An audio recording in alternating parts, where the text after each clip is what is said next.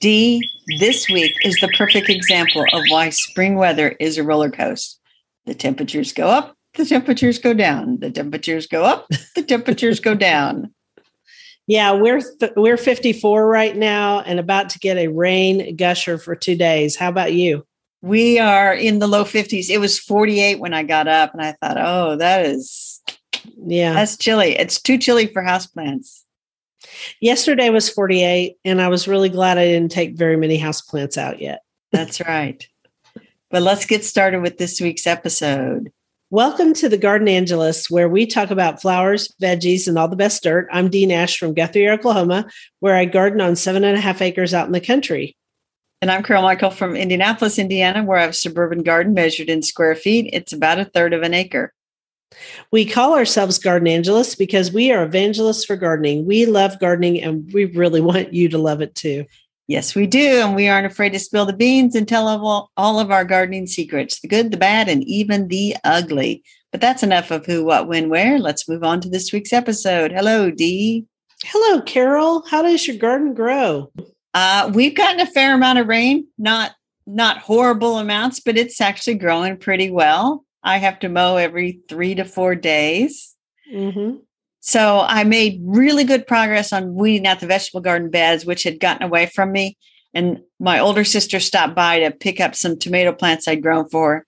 And she said my vegetable garden had more weeds than hers. So I'm thinking I need to get busy and get this cleared out. So I just have one more bed to do. And then along the back of the fence, there's a narrow bed where all the zinnias go. Got to weed that out. I'm very proud. 99% of all the plants I have purchased, including plants I purchased on Sunday, and the sample plants I've gotten, they've all been potted up or they're in the ground. I think there's one little miniature evergreen from Isley Nursery out in Oregon and Emerald Towers basil. Yep. I got some basil, too, that I got to get out. And some begonias I started from seed. I forgot about those. They're still inside. But I did move Bobo. So tell me how hard that was, because I haven't moved my Bobos yet, and I want them to go away. They look like crap. How long have they been in the ground? Probably 5 years. Well, mine had been in the ground three-ish years. I don't know. Sharp shovel. Snap, snap, snap. And I moved them to another bed in the back, kind of along this fenced area. And if they live, it's wonderful. If they don't, no one's heartbroken. But I gave them a shot, and I got a pretty good root ball on them. I'm not trying for a root ball. I'm just trying to get them out of the ground because I want to It's not going to be hard. I want to put lava lamp in their place. Maybe I'll do that when I get done here because I've got to go. I'm actually recording this at my son's house because my internet is still wrong.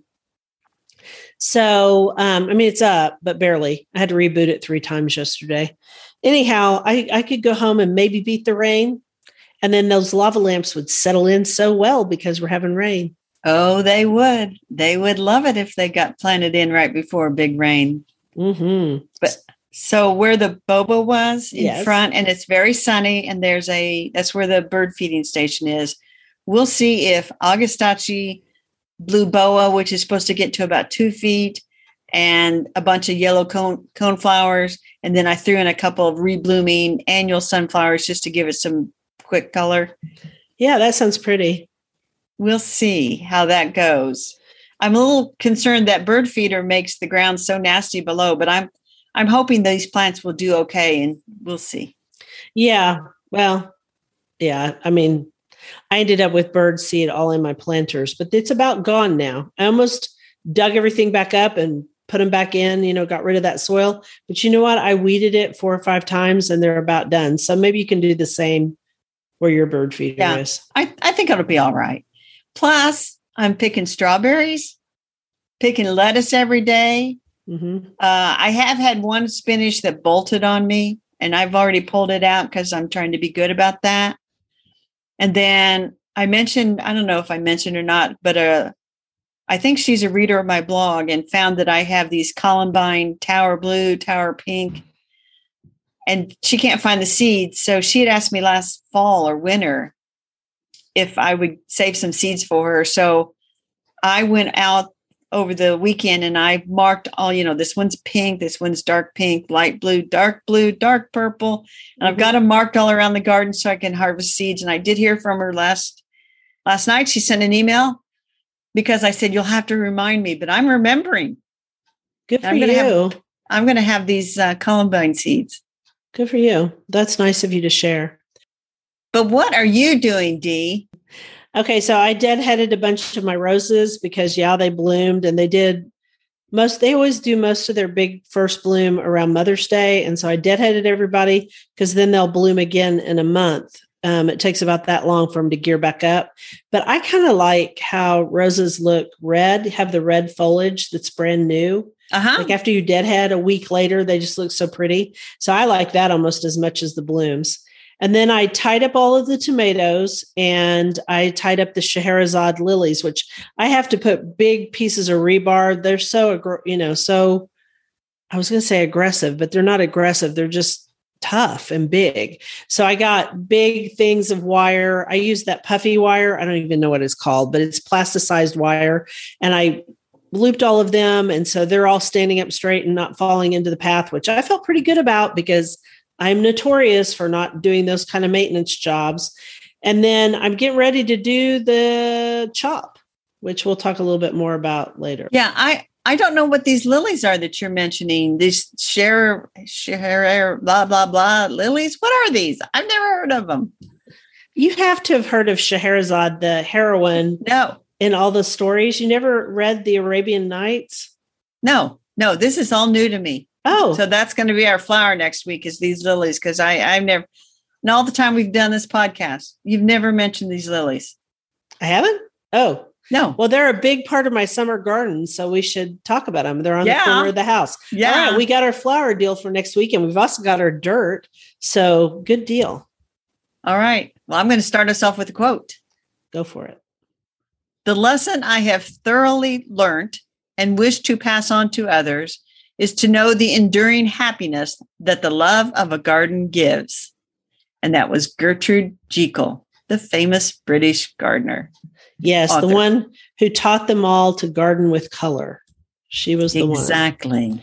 Because they tended to do pale stuff. So our flower this week is actually a shrub, and it's kind of continuing in our berry series. It is. You wanted to talk about clove currant, which I am happy to talk about. Minimal experience with it, but I had a tiny experience with it. Did you grow clove currant, or did you grow other currants? I don't know what currant I grew. Gotcha. I might have grown what's commonly called gooseberries. Okay. I had this big idea. So I've been at this house 25 years this summer, and I look around and I think, 25 years, you couldn't figure out what to do with that particular place by the house. 25 years, you couldn't figure out, you know. So the garage border, I guess, it's on the side of the garage. And I'll have to go down and list all the iterations of that bed, which is now the pink flowered bed, all pink flowers. Yes. At one time, I had this big idea that I was going to grow gooseberries. Mm-hmm. And I had gooseberries in there, and they just turned out to be a big mess. And so they got summarily dismissed from that bed. I don't know what I thought I was going to do with gooseberries. You know, you have this vision that you're going to be like a prairie lady or something and cook gooseberry pies, even though you've never bought a gooseberry to make gooseberry pies, let alone eaten gooseberry pie. I've eaten it, and I can tell you I'm not growing gooseberries. Because gooseberry pie is tart. It's extremely tart. I don't care how much sugar you put in it. My grandmother used to make it. Well, I always laugh about we could get off on a tangent about really sour fruit or rhubarb and things like that. And the amount of sugar you have to add, you might as well just make a sugar pie. Exactly. Sugar pie with some fruit in it. And gooseberries are green. Well, let's go back to clove currant. All right. So clove currant, I heard about for the first time, probably from Margaret Roach, because she wrote about it in her blog way back when in A Way to Garden. And I linked to it. Well, I don't know if we'll link to it in our show notes or not. Depends on how much room we have. And I was fascinated by her descriptions of it. And then I also was at Bustani, and I think Kevin Gregg, who used to be the videographer at Oklahoma State University for Oklahoma Gardening. He's a good friend. And he said, you know, you should grow clove currant. So more than one person said something about it. So I proceeded to try to grow clove currant. And clove currant can be either Ribes aureum or Ribes odoratum.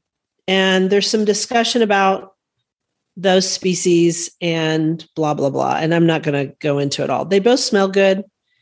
They both have beautiful little yellow flowers. I really like the leaf shape on clove currant. It looks like a little palmate hand. It's really cute. Yes. Right? Yep. And so they smell really great in early spring. And then they turn red in the fall. I mean, really, there's just no good reason not to grow it. It does get really big, and it can get 6 feet tall and 4 to 6 feet wide. That's big. If it's happy. Okay. So I started trying to grow it. I couldn't find anywhere locally. If I could have found some out in the wild, I could have taken cuttings, but I never could find any because it's kind of hard to see once it's done its thing. So long story short, I killed it twice. I tried everything. And then I thought, well, I'm going to try it one more time. And I planted it in this really sandy area that doesn't get a lot of water. It gets a little water from the drip irrigation, but not much. And I actually planted one on one side of a path and one on the other side of the path with the hope that they would make kind of these towering, you know, things that you had to look through to go down that path. That was the idea. They're still really small. It is not a fast growing shrub. It's slow, but I quit killing it. So there was that. And then I planted another one of it over in this, on that border where my wall is, on the east side of the house. I planted a piece there trying to see if it would work. And it's actually in clay and it loves it there. So I don't know how you should grow clove currant. It sounds to me like it'll grow wherever it wants to, and you just have to keep trying. I think you are probably right. And I looked up both of these on the Missouri Botanical Garden site, and they're both native. And I think it's just a matter of finding the right native type spot for them, and then you would be good to go. Which is with a big shrub, kind of how natives are. Natives can be quite picky, and I think sometimes we think, "Oh, it's native, so it should love growing here." Well, maybe it doesn't love your really rich soil, or maybe it loves clay, or you know, it's just complicated. And my soil out where I live is sandy red soil with pockets of clay, and so anyway, it's worth trying. I've got 3 of them now. And I'm hopeful that I'll get berries because I hopefully have a male and a female. We'll see. And there can be some cross-pollination. Are these come in male and female? Heck if I know. I just know you need. I don't think they do. Well, then why do you need several different bushes? Well, just to increase pollination? Yes. And so that's the thing. We had that conversation last week. So I know. I think it's just to improve diversity or something, but it's so. Apples have to have 2 varieties for cross-pollination. Yeah, but I don't think that's the case in this particular thing. I'm not saying that you're wrong, but I'm saying they're all the same variety. It's not like apples where you have, you know, say a gala apple and a wine sap, and they have to bloom at the same time. Right. I don't know. I just know it's really hard to get berries. Well, look up Ribes. And that's how I say it. Yeah, it is Ribes. Is it dioecious? Is Ribes dioecious? Okay, I will. And that'll tell you whether you need female and male plants or whether it's just difficult to get seed. I know with, let me think, witch hazels, for example, that bloom really, really late in the fall or really, really, really early in the spring. They don't often set seed because there's no pollinators around. And that may be the issue. You know what I'm saying? That might be really it. Not so much that they're like apples and you need them all blooming in the, well, it's kind of the same, but you just don't have different varieties. However, there is a variety that you can buy. And actually, I may have that native R. And that may be why I finally succeeded, because I bought the ones that I succeeded with, I bought from Shooting Star Nursery, the 2 that are right across from each other. And Shooting Star Nursery has Crandall, When I looked up my email from the lady, I was going to see, it just says I have Ribes odoratum. And so I don't know if I have Crandall or not. They may carry Crandall now. Anyway, my fingers are crossed about getting fruit. There is one thing we also need to say about this. It carries, some of these carry a blight, and I wrote it down, but now I can't find where I wrote it down in our notes. Yeah, I was just looking up this dioecious thing, and it said that they wonder if it is a host plant for some rust. It's a pine wilt rust, white pine wilt rust.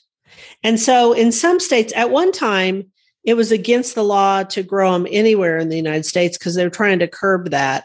But, you know, it's a native plant, so it's impossible to completely curb that. And you don't want to get rid of native plants. So now it's only certain states that you can't grow ribes. Oklahoma is not one of those states. It's native here. And so you can definitely grow it. And the truth is, it is really, really, really smells amazing, honestly. So I think it's worth growing. You know, it might be worth growing in. So here's the other thing. As I look things up on the internet, so because we don't do our research in advance. No, we wouldn't do that. We do some of it. I believe that the ribes, that many of these are dioecious, it says, and you do need male and female plants. And I bet you it's just like, spice bush. So on spice bush, you can't tell whether it's male or female until it grows up and either produces fruit or doesn't produce fruit. So you have to have, so like spice bushes, I have 3. I still don't have any droops yet. So, well, there we go. So it is dioecious, and now we know. So if, but here's the thing. Most people do one more thing. She's going to check one more thing. So most people do not care if they have fruit or not. I'm just growing the fruit for the birds. In the meantime, it is beloved by hummingbirds and also by butterflies, and it is a very early source of nectar for both. And then it turns a beautiful red in the fall. So I like ribes. Okay. I was just looking up because if you were trying to grow gooseberries, which is a type of ribes, I just wondered if you would need 2 plants. I don't know. And I don't ever want to eat another gooseberry pie, so I will probably never, ever do that. Okay. Well, if somebody really, really wants to know, they'll have to do a search on the internet. Yes, they will. Do you want me to do the next quote before we go to veggie? Yeah.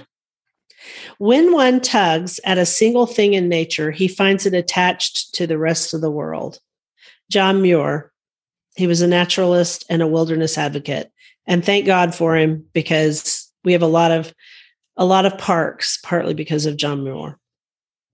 That's right. I once read a book by John Muir, and it was about how he walked from the very far north all the way to the sea in the very far south. He just took off and started walking. Huh.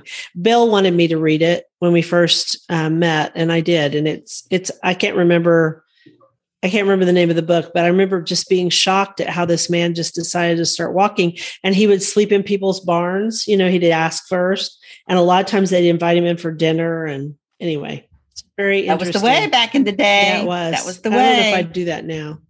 So our vegetable topic, this kind of came about because a couple of weeks ago, you and I were doing the podcast, and my sister sent me a text visiting her daughter in New Orleans, and showed me leaf miners on tomatoes and green beans, which I have never, ever seen in Indiana. And you said it's quite common to have leaf miners. It is where I live. Oh, and by the way, that book was A 1,000 Mile Walk to the Gulf. That's the name of the book by John Muir. But yes, leaf miners. Okay. Leaf miners, yes. You see them on green bean leaves a lot. I've only ever seen them here on columbines, of all things.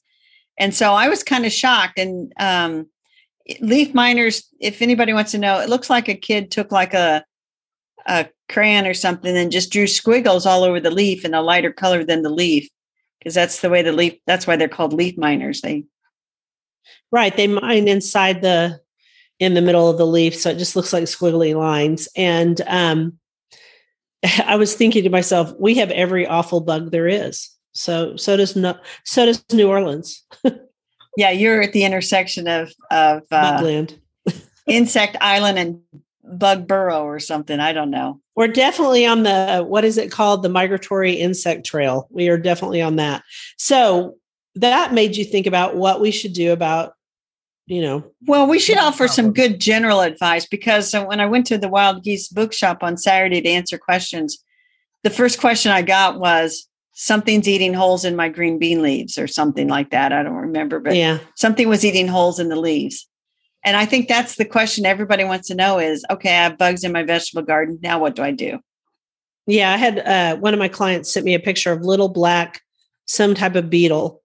And she was like, I sprayed neem on it. I don't like bugs, which I didn't know she didn't like bugs, but I might be the wrong person to write about that. I just said, I don't know which little black beetles they are. They could be Japanese beetles. They could be a lot of things. They're flea beetles. And I told her how to figure. If they're little, flea beetle. No, they're not that little. Okay. They're not flea beetle size. I know those because those get on my eggplant. That's right. I just wrote about how to grow eggplant and spent a lot of time on flea beetles because they're the worst on eggplant.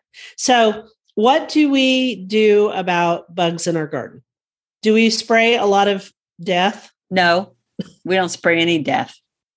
No chemicals. No, I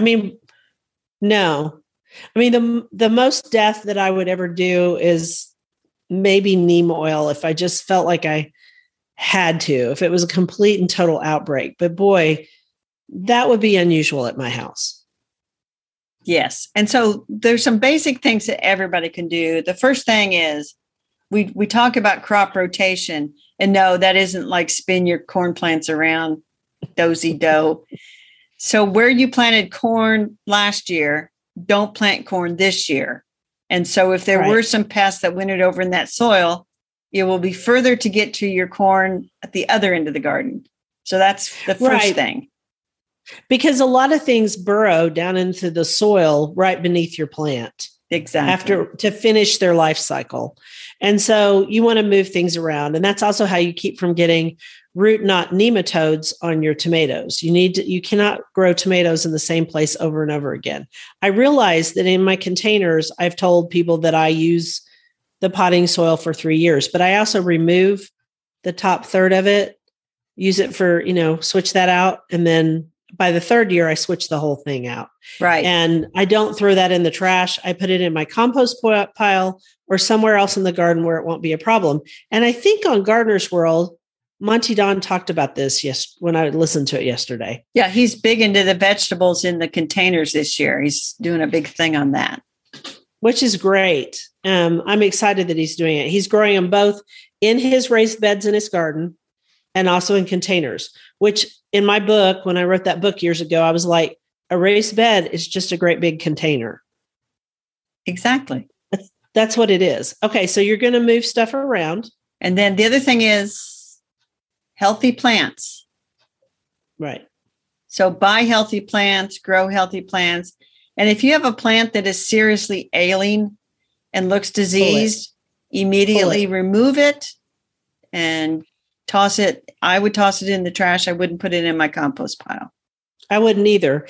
And don't feel bad about pulling it. Sometimes you will just get a plant that is not happy. And you and I talked last week or the week before, because I listened to both episodes while I was in the car the other day, about our peas. Our peas didn't do well this year. For whatever reason, mine were short. They matured early. They were just not happy at all. And I am not sure about why, but I'm going to guess that maybe that soil is tired in that area and needs a lot more compost. And one of the ways that you can make your plants healthy and keep them healthy is to use compost. But you're also going to just fail sometimes. Right. By the way, my peas are growing and they have started to flower.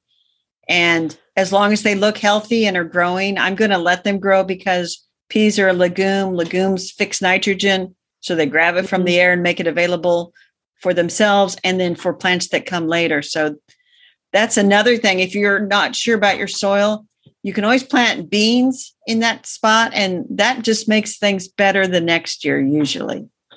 Right. That's really good advice. I pulled mine because I was at the end of pea season anyway and decided I didn't care. And besides, I'm getting ready to put all those sunflowers in there. All right. And so the other thing but the point is, I wrote something. I have to say it because I'm really proud of what I wrote here. You can't be precious about your plants. Sometimes they just got to go. Oh, I don't see where you wrote that, but you're absolutely right. So then sometimes we use row covers. I did it for my squash plants. I planted them in that Vegapod for 2 years in a row because I wanted to see if it would work. It did work because I have terrible squash bug issues. And then handpick big pests like hornworms. Yes. And in fact, I take the hornworms and sacrifice one tomato, usually a cherry tomato, because I usually have too many of those. So I sacrifice one plant and I just put everybody over on it because I'm a freak. All right. And then, but cutting hornworms in half is very satisfying, or feeding them to the chickens, if that's what you want to do. If you have chickens. I used to. I don't anymore. So then you're going to plant, I like this, plant detractor plants around plants that are known to have issues. What is a detractor plant? Well, that's like, I'm probably using that word wrong, but if you remember Jessica Wallace's book, Plant Partners, Science-Based Companion Planting Strategies for the Vegetable Garden. One of the best books we read this year for just good info. Yeah. Yeah. Last year, whatever. But to me, a detractor plant is maybe a plant that would attract the pest, and so it would stay off your vegetable crop. Like a trap plant. Yeah. I use detract or a deterrent plant. Sometimes, like she said, plant nasturtiums, for example, around your squash plants, and that helps to deter the squash bugs. Yeah, and I think it worked somewhat. I had the most beautiful nasturtium plants last year. Yeah. So that there's all kinds of different strategies that she has in that book. And so I think we'll re-recommend that book as well. And one good example of this I just wrote about for my eggplant deal. Radishes are a great trap plant for flea beetles. In fact, flea beetles love radishes. And so if you plant radishes first and the flea beetles all run to them and devour them, they won't devour your eggplant. So that's another idea. It's kind of the same thing. And then I wrote, encourage lots of pollinators and other insects so that we have birds and predator insects in our gardens. The truth is especially in the South, it's very buggy out there, a bug eat bug world, in fact. Yes. So indeed it is. For almost every insect, unless it's an introduced insect, like the blasted Japanese beetle, there is a predator insect. Yes. But unfortunately for the Japanese beetle, we really don't have a predator insect. I mean, I've never even seen a generalized predator go after them. So you're going to have to go around and shake them off into soapy water. They're the pits. Or just cut all your blooms off the first time, and then they get through their stupid cycle and then go away. So, yeah. Yeah. Japanese beetles. I hate them.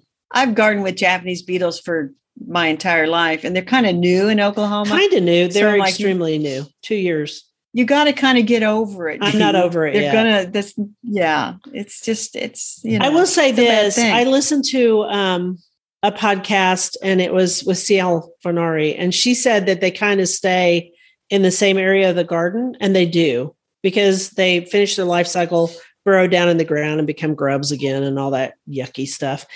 So the good news is they aren't over my whole garden. They're really in two sections. You know what else is good when you have Japanese beetles? If you have extreme drought like we had here in 2012, which was 10 years ago, and I don't want extreme drought. No. The ground was so hard that the Japanese beetles couldn't lay their eggs. Oh. And so subsequent years, 2013, 14, 15, the population was really, really low because they sort of disrupted things. Mm-hmm. It's building back up gradually. So they're obnoxious and they eat my Japanese maple trees, which makes me grumpy too. So the point is we just probably aren't going to, if I'm going to use a natural insecticide, it's a last resort. And I try to do other things first. And I also put up with some damage on my plants. Like right now, my basil has little holes in it. And I'm like, I don't care. I'll just pinch that part off. Right. Or like my corn, sometimes I'll get, this is going to sound gross, but you get the earworm up in the silk end. And my aunt said, oh, you just cut that off and eat the corn anyway. So I'm like, okay. because it's always in the tip. You just cut that off and eat the corn anyway. It doesn't bother anything. It's not that gross. We do that too. And also you can spray those corn ears with Pam, the silks. Yes. And it keeps it from getting down in there. I used that in a tip in an article one time. And my editor was like, does that really work? And I said, yeah, people used to use mineral oil and an eyedropper, but now you can just spray Pam on them if you want to, if it's a big deal to you. When I was growing up, there were always corn earworms. Yeah. In the corn. Just cut those off. It's just part of it. That's how you know it's organic. Exactly. So my niece, for her green beans and tomatoes that were just, I'd never seen anything so destroyed. I think that she decided they would pull the plants, get some new soil, and she's down in New Orleans. So they're just starting over. Yeah, because she's got plenty of time, especially if she grows bush beans. Yeah, plenty of time. So that's our tips to keep your garden, or to tolerate bugs in your garden. Your garden will never be bug-free. No, not if you don't just, spray a lot of stuff on it or use systemics. And we know now that that's not good for anybody. So including you, who are going to eat the food. That's right. I will do the next quote. Only fools view their gardens in monetary terms. The real point of a garden is to increase the value of our lives. And that is by Anne Pavard, the British garden writer that we went on obsessively about last week. Who we really, really, really enjoyed. Exactly. And I did get the library book that you shared last week. So I haven't dug into it yet, but I will. Are we talking about our current book? Is that what we're talking about, or a different book? No, I was talking about another Anne Pavard book. Oh, okay. The Seasonal Gardener or something like that. The Seasonal Gardener, which is good. I've almost finished it. I got that. Haven't had a chance to dig in yet, but The Rooted Life: Cultivating Health and Wholeness Through Growing Your Own Food by Justin Rhodes is our book this week. My library has not served up that copy yet. So, Dee, take it away. Tell us why we need to read this one. Well, I don't know if you need to read this one. If you are a gardener who has done a lot of gardening over the years, you might not need to read it. It's more of an, in my opinion, it's more of an elementary book. And I don't mean that as a negative. You know what I mean? It's more for when you're just starting out. Justin Rhodes is a permaculturist, which means that he tries to grow. I mean, how do you define a permaculturist? They grow things in a permanent area. They don't change a lot of stuff in order to grow. I don't even know what that is exactly. Do you? The permaculture to me is about what you described. There's probably an official definition, but to me, it's where you have multiple layers in the garden, trees and shrubs and everything kind of works together and blah, blah, blah. So I'm a permaculturist then. Pretty much. I mean, if you grow, so I looked it up on Wikipedia because I wanted to know what the actual definition was, because it just says he's a permaculturist. So it's an approach to land management and settlement design that adopts arrangements observed in flourishing natural ecosystems. All right. So you still, in my opinion, you still have to weed, but I get it. He's interesting because he's also a film producer. So he wants to work with nature and produce your own sustenance. So he's a homesteader. I thought it was a good book. It gave some good information. And, but to me, it seemed elementary. Does that make sense? It does make sense. Yeah. But if you were just starting out, I mean, it's got beautiful pictures. And of course, because he's a filmographer and, such, he knows exactly what he's doing. So the pictures are beautiful. In fact, there's a picture of him on the front and he's holding a lap full of sweet potatoes or some kind of thing with sweet potatoes, which if you live in the South like he does, because he lives in North Carolina in Asheville, you're going to be able to grow you some serious sweet potatoes. I did it in Oklahoma. I didn't know that sweet potatoes would take over your entire garden. And I'm also part of a CSA, and we got a lot of sweet potatoes in that too. So if you live in the South and you want to look like you're a good gardener, grow sweet potatoes because it's not hard. He does natural chicken care. This is basically about his life and how he tries very hard to grow things that are super good for you and do really well. It's a good book. It's fine. Very nice. I didn't like, it's, the writing is not like what we were talking about last week, like Anne Pavard. It's very straightforward. Well, I will be getting it copied from the library, and it says 4 weeks. It's still 4 weeks out. So it's well, the book is really popular. I can imagine. So, and it ticks all the boxes of what the new homesteaders are interested in, which is sustainability, which is part of permaculture, having a connected lifestyle to the land. They kind of remind me of the Back to the Land people of the 70s. Yes. And kind of how I was when I first moved out to our garden too. I thought I was going to do a lot of canning, a lot of freezing, I really thought I was going to have this giant garden, and I had chickens, I have bees. But now 33 years later, I can tell you that it costs more to produce eggs than to get eggs. Because the feed is so high. I can believe that. For sure. And I have some friends who feed their chickens naturally, and so it's less expensive. But I wanted eggs with really good yolks and really, really, really yellow ones. So I fed them some corn. Anyway, there's a lot to learn from this, etc. Okay. That's our book, The Rooted Life: Cultivating Health and Wholeness Through Growing Your Own Food by Justin Rhodes.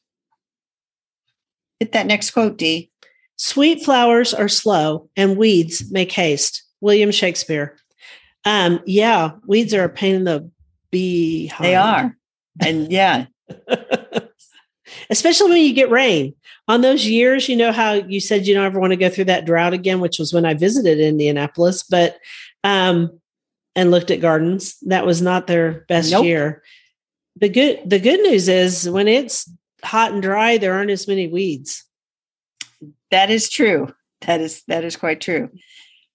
Right now, there's a lot of weeds. Oh, in my gosh! Garden, in spite of mulch, exactly. But our dirt this week, you found through a great newsletter that we both now subscribe to, and it's remember back when we talked about Brooklyn Bridge Park? I do. That Margaret Roach had written about it, and we found it just fascinating. It was fascinating. So they've produced a mulch guide, and we are going to link to it, and it is really pretty good. And I want to talk about they have 3 points to their mulch philosophy, which I think every gardener needs to pay heed to. First of all, I'm ready. Mulch is only placed when necessary.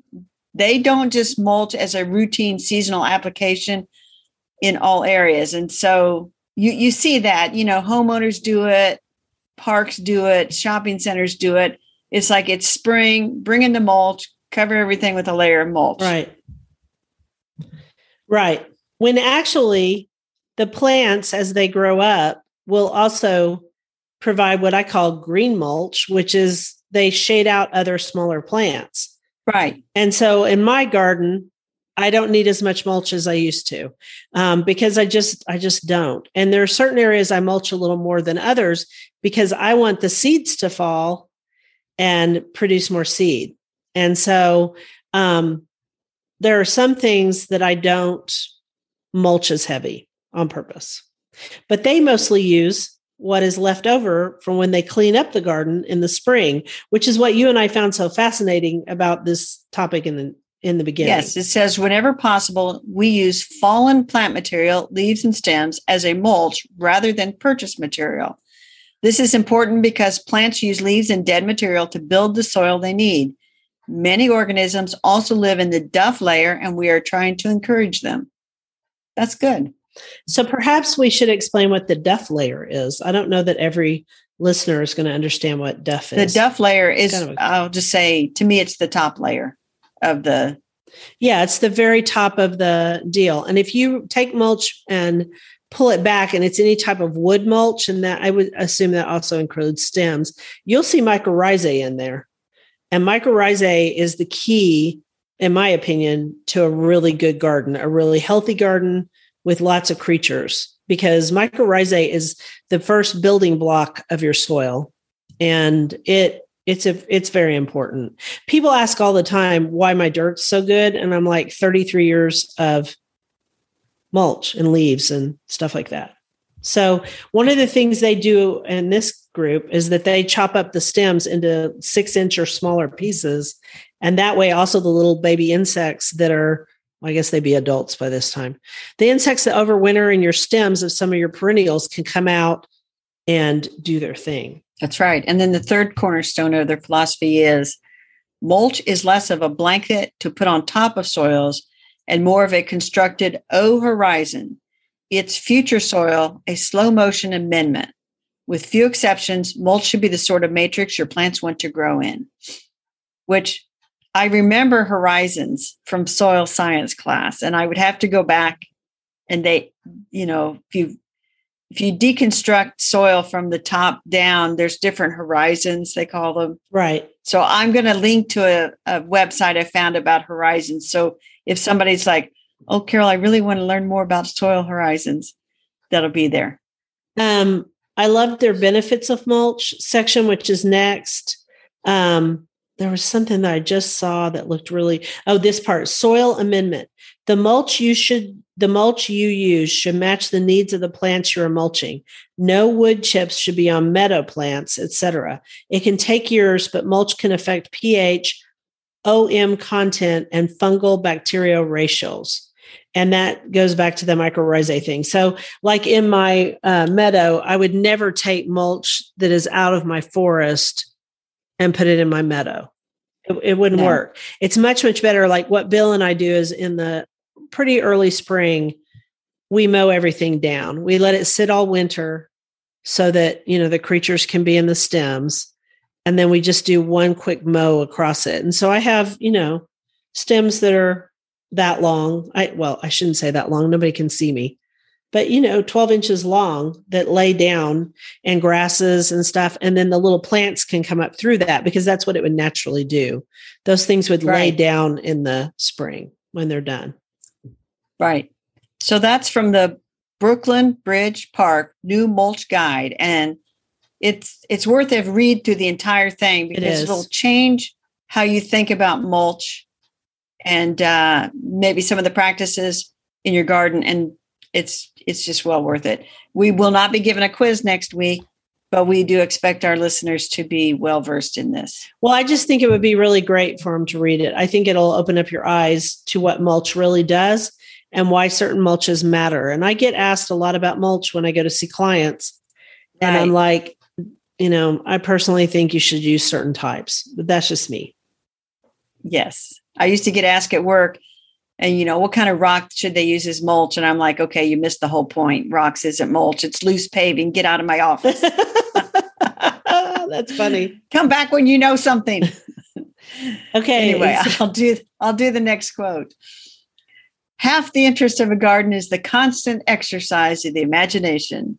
And that is Mrs. C.W. Earle, born in 1836, died in 1925, and she had a book called Potpourri from a Surrey Garden, written in 1897. I found the quote. I do not have the book. That is a lost lady of garden writing. I will put her on my list, but I'm not going to go down that rabbit hole just at the moment because, Dee, am I the last to know about the Aunt Dimity series of mysteries? Well, I knew about it. I don't know. Are you stuck there now? Honestly, I had not heard of these mysteries until last week when the Wild Geese Bookshop put on Instagram. It was a rainy day and they had a picture of that mystery, like the perfect book to read. And I'm like, oh, that looks interesting. They're kind of adorable. They are very adorable. So I read the 19th book in the series and sort of figured out some things. So I went back and I found the first book and checked it out from the library and read it yesterday. So I'm all caught up as to how the series starts. And then I looked up the website and the author says, you really should read them in order because things build happen on each other. Yeah, things happen. I know. So I've read 1 and 19 and 19 I actually listened to. I didn't read it. I had the audiobook.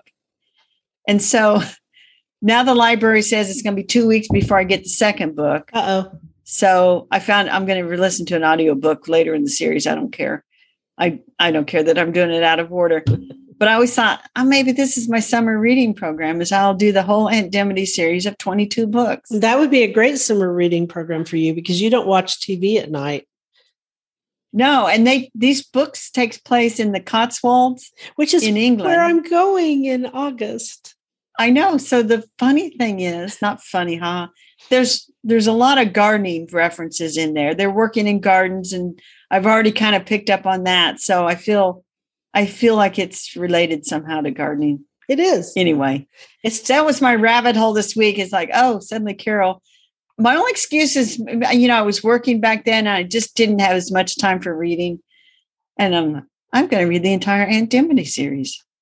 Yeah, and I don't read it. By Nancy Atherton. I should note they're by Nancy Atherton, who lives in Colorado Springs, Colorado. And wrote all about the Cotswolds. Go figure. Go figure. Tell me about your rabbit hole. So you can teach an old dog new tricks. Bow wow. Bow wow, bow wow. So I'm still researching petunias, and I figured out something I've been doing wrong all these years. When you deadhead petunias, and it's so obvious that it just irritates me that I did not pick up on it. So you should pinch off below the seed capsule instead of just pulling off the dead petunia blossoms, which is duh. You didn't know that? No, I didn't know that. I didn't think about it. I just pull off the dead blossoms and duh, they make seeds. So the whole point of that is you don't want them to make seeds, and you also want to cut them back by a third every week or 2 weeks to keep them fluffy. Unless you have the type of petunia that is self-cleaning. If it's self-cleaning, it probably doesn't produce as much seed and you don't have to worry about it, but you still need to cut them back. And of course they're sticky. So, you know, you're going to have to clean off your clippers when you do that. So when I sit out there on the deck, I'll be snapping off the little seed capsules below, like the stem right below where the flower is. Right. I'm just. Okay, stop. Yeah. And I just didn't think about it. Well, the thing is, so at the greenhouse, they, you know, they'll have tons of hanging baskets full of beautiful petunias. Mm-hmm. But they get leggy pretty quick. And so they'll pull them and then they'll shear them back, hide them in the back, and they'll bush right out again. And then they'll send them out again. But you've got to tell people, hey, those are really going to have to be sheared back a couple of times, at least in the summertime, to keep them looking nice. No one has ever told me that. And you can't wait too long either, because if you wait too long and cut them back by half, then that'll make them freak out because of our hot weather. So, you know. I didn't take horticulture greenhouse management. Well, that's what you were just talking about. But I mean, it's been 40 plus years. So a lot has changed since I was in college. I'll tell you that. I just, I don't know. I just knew this. Yeah. Anyway, you did know this and I didn't. And so I'm going to go out there and fix them. But you know stuff I don't know. I doubt it. Okay. So anyway, shall we go on to our garden commissions? What are you going to do? We should. Okay, so because it's going to be cool most of the week and rain off and on, I think there's some plants that I want to try to move around, and this is probably a good week to do that. I need to finish cleaning up the vegetable bed and actually seriously start sowing the seeds for the vegetables I grow from seeds. And I need to do some serious work edging the back borders because they need attention. And something is digging all through that bed under my honey locust tree. Uh-oh. And I fear it's chipmunks. I fear that there's going to have to be serious action taken, but more on that later. Chipmunks. I'm glad we don't have those. They really are. Oh, my God. What? Wait, back up, Jack. You don't have chipmunks? No, chipmunks don't live in Oklahoma, thank God. Oh, my goodness. They do live in Indiana, and they are. They're terrible. They're so destructive. Oh, so just so adorable. They are. People will teach them how to eat out of their hand. Oh, I've fed a chipmunk before out of my hand at the, you know, like at a rest stop or somewhere. Uh-huh. Oh, in Colorado. Oh. So yeah, it's a situation. I should take pictures to show you, Dee. It's a situation that I'm ignoring and I need to not ignore. So tell me about your garden this week. I'm going to finish planting the last few Verbena bonariensis that are in my greenhouse, and I planted another whole flat of marigolds from seed, and I don't have anywhere to put them. So I'm going to have to think on that. Yes, you do. You do have. You really don't. You have 7 acres. We've had this conversation before. They don't fit into my whole aesthetic. I can't just put them anywhere. And then, oh my gosh, seriously, I have to tell you about the whole aesthetics thing. About it. Well, so I'm doing these monochromatic color schemes in some of the containers on the back patio. Yes. So I bought this pink Angelina to do in the pink container. Mm-hmm. Starts blooming white.